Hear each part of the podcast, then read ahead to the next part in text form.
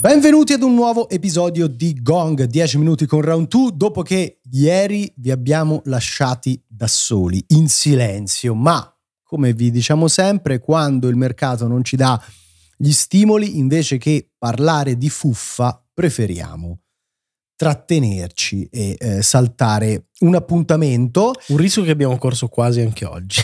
Però in extremis, in extremis ce l'abbiamo si fatta. Fa, si, fa. si fa partendo da una notizia e poi invece, insomma, condividendo con voi le impressioni su un gioco che abbiamo provato in anteprima e che arriverà nelle prossime settimane. Ma partiamo prima dall'attualità. È arrivata la notizia di un rinvio il rinvio riguarda eh, il gioco ufficiale di Gollum. The Lord of the Rings Gollum, il nome preciso, un sviluppo da Dedalic Entertainment. Se ne parla da diverso tempo. In tutte le occasioni in cui effettivamente il prodotto si è mostrato, eh, è stato difficile, diciamo, esaltarsi per eh, quel che si è visto. Sì. Perché eh, è una produzione evidentemente segnata da delle problematiche proprio secondo me a partire dal, dal design, forse dalle risorse messe in atto. È sicuramente un, un progetto oggettivamente difficile.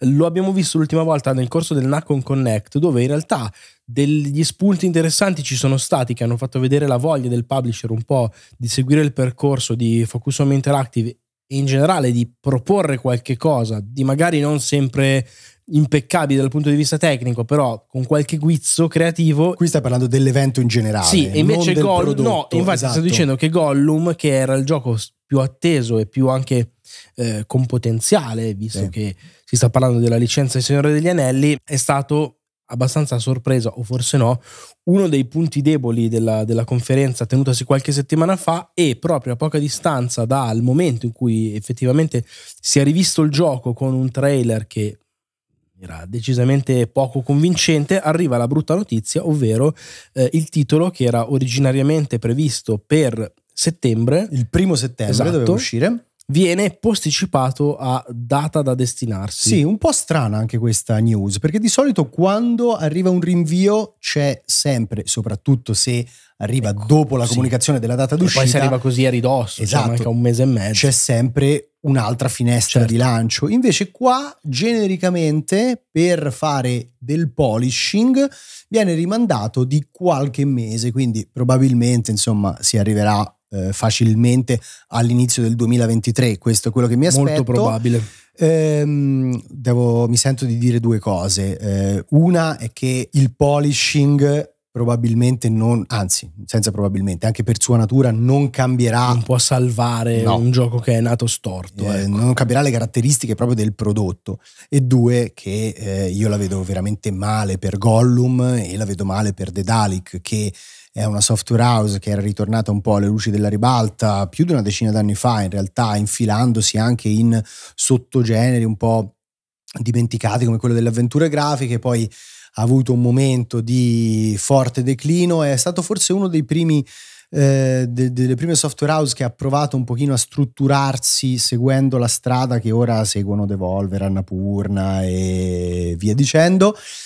Non ce l'ha fatta e adesso ha finito con eh, tentare il tutto per tutto, secondo me, con questa licenza. Non la vedo bene, anche perché, come giustamente sottolineavi, durante il Nacon Connect si era visto un prodotto veramente desolante dal punto di vista non solo estetico ma anche ludico, cioè ci si alternava fra momenti che sembravano le scalate dei Uncharted primo modello a delle fasi stealth ma proprio primordiali, cioè sì. lancia il sassetto per far girare la guardia e ti e gli passo dietro con una realizzazione tecnica veramente datata, ma proprio di un paio di generazioni non è una battuta e eh, non sorretta in, in, nulla direi da un'estetica e una direzione artistica problematiche, cioè no, no, addirittura no. abbiamo sempre parlato, mi ricordo, ma anche nei mesi scorsi di quanto il gioco su Gollum avesse un brutto Gollum, nel senso sì. che il modello poligonale del protagonista è proprio scadente con anche un'estetica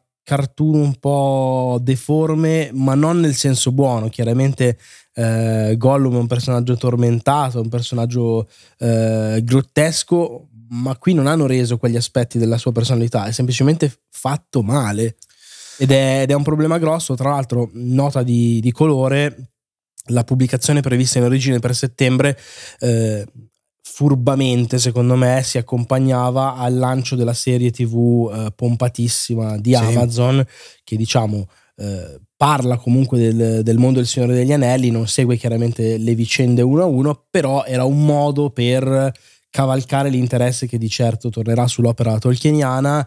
Così facendo vai in maniera inevitabile a distanziarti da, da quella produzione e a dover eh, così occupare anche l'interesse delle persone a far riparlare di te in una cornice diversa. Sì, eh. però sai cosa? Forse ti eviti anche un pochino l'effetto boomerang, mm. nel senso che eh, già quando fu annunciato venne accolto dal pubblico dei videogiocatori in maniera molto molto accesa perché era il primo gioco del Signore degli Anelli dopo tanti anni, era una licenza importante. Se adesso raccogli anche l'interesse del grande pubblico che arriva proprio magari dal lancio della serie TV e poi il grande pubblico acquista e si trova per le mani un prodotto scadente, secondo me il buzz ah, certo. mediatico sì, legato sì, alla sì. delusione. Non è, non è, a tuo favore. No, assolutamente no. Quindi potrebbe essere anche, non voglio dire una scelta strategica, però consapevoli di avere per le mani un prodotto magari non proprio brillante, forse meglio limitare i danni almeno a livello di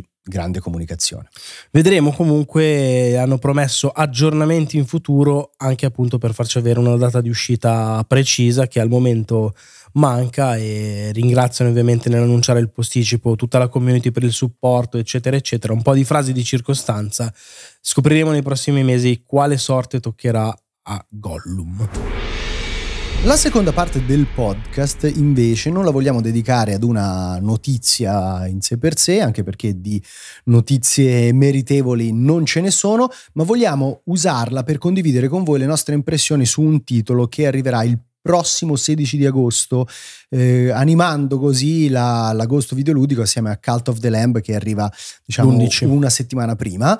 Ehm, parliamo di Roller Drum, ne possiamo parlare perché lo abbiamo giocato in anteprima e siamo rimasti piacevolmente colpiti da certe caratteristiche di un prodotto che sicuramente è secondo me un pochino più ispirato di quanto non potesse sembrare a livello videoludico che, a cui forse però manca, non lo so, un ultimo guizzo, un qualcosa in più.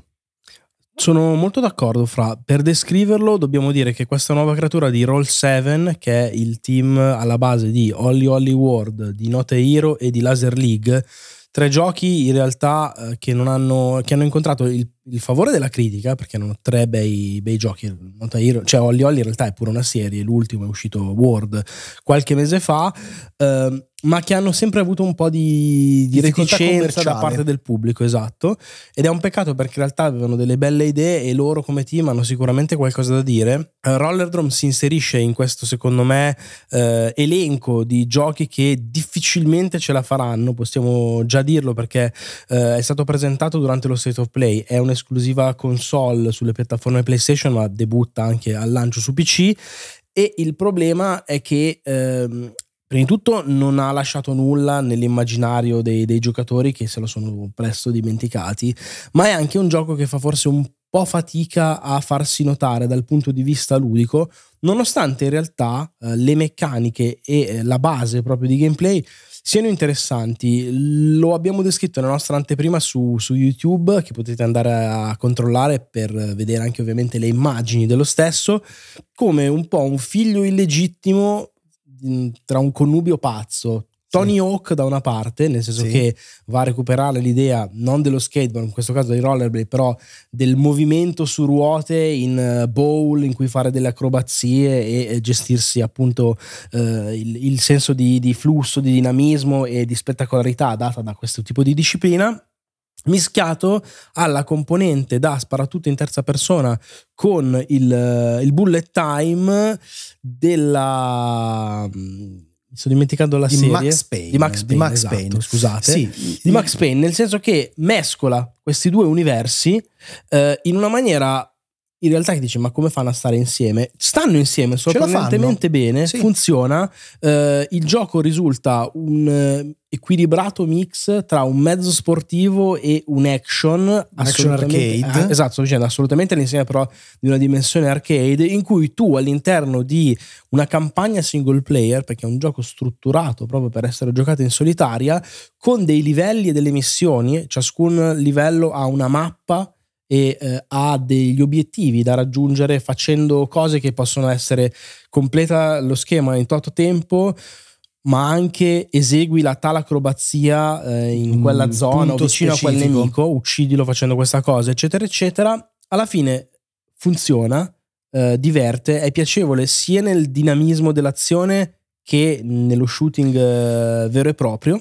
Sì, eh, sono d'accordo con te, forse l'unica cosa che non convince pienamente è il colpo d'occhio, lo stile, sì. disegnato un po' al Moebius, eh, che non riesce pienamente a far risaltare questa cornice un po' di questo sport futuristico. Il gioco è ambientato nel 2030 in cui appunto si è diffuso questo sport violento, però complessivamente si lascia giocare piacevolmente. Secondo me, riuscendo a far coesistere le due anime che raccontavi in maniera anche inaspettatamente efficace, con delle trovate brillanti. Per esempio, le acrobazie che bisogna fare non servono solo per eh, aumentare il moltiplicatore dei punti e quindi insomma è un eh, gioco basato sull'high score, a, questo non l'abbiamo ancora esatto. detto ma è importante sottolinearlo. Puntare all'high score ma servono anche per ricaricare le armi con cui puoi uccidere queste ondate di nemici che ti vengono disposte appunto all'interno di queste arene. Quindi tu sei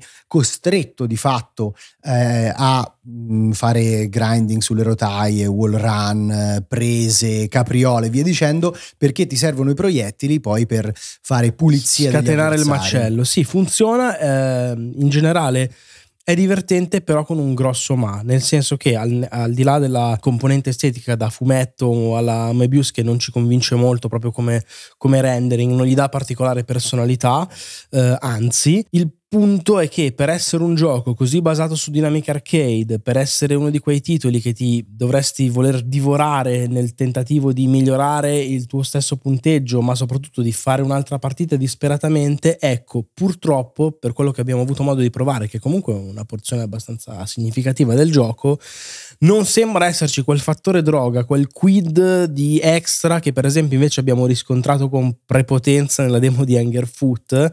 Eh, per cui sì, tutto funziona, ma gli manca quell'anima veramente in grado di stregare anche chi ha già la fortuna di provarlo, considerando che è un gioco che magari fa di tutto, cioè fa fatica a vendersi già di suo. Sì, sì se anche lo provi e poi non ti resta questo desiderio innato di volerlo approfondire in tutto e per tutto, insomma. Forse è proprio una questione di ritmo, gli manca l'ebbrezza della velocità che magari poteva avere ai tempi un jet set radio, un airblade, gli manca magari un accompagnamento musicale un pochino più trascinante, sì. martellante, gli manca qualcosa. Tuttavia non è un gioco secondo me da eh, insomma, scartare a priori. No, dategli un'occhiata perché se mh, mm, ad agosto vi trovate insomma con eh, una voglia videoludica da appagare e magari avete già finito Cult of the Lamb che invece tendiamo a consigliare molto di più magari potrebbe essere veramente eh, una sorpresa. Insomma, una, sì, una sorpresa o un gioco per accompagnarvi e, in questa torre E poi per chiudere, diciamo una cosa, è chiaro che si tende a celebrare, a raccontare e a consigliare i titoli quelli proprio imperdibili, però non è che solo di capolavori ah, no. può vivere il videogiocatore, certo. recuperare magari qualche cosa di un po' imperfetto ma con carattere e sicuramente Rolladrome è un gioco del genere, può avere assolutamente il suo senso. Grazie per averci seguiti anche in questa nuova puntata di Gong. Noi torniamo domani se ci sono delle news interessanti da commentare, altrimenti insomma eh, vi arriveranno le notifiche quando poi pubblicheremo le nuove puntate. E poi domani comunque c'è il QA, quindi dai, domani ah, certo. comunque ci, ci, vediamo. Certo, ci sentiamo. Ci sentiamo, esatto. Eh, vi ricordiamo che ci trovate sempre anche in diretta e che anzi venire sul canale Twitch è il modo migliore per supportarci, regalare un abbonamento, destinarci l'abbonamento Prime se lo avete già sottoscritto, ci permette di eh, andare avanti e continuare a produrre questi contenuti. Grazie a tutti.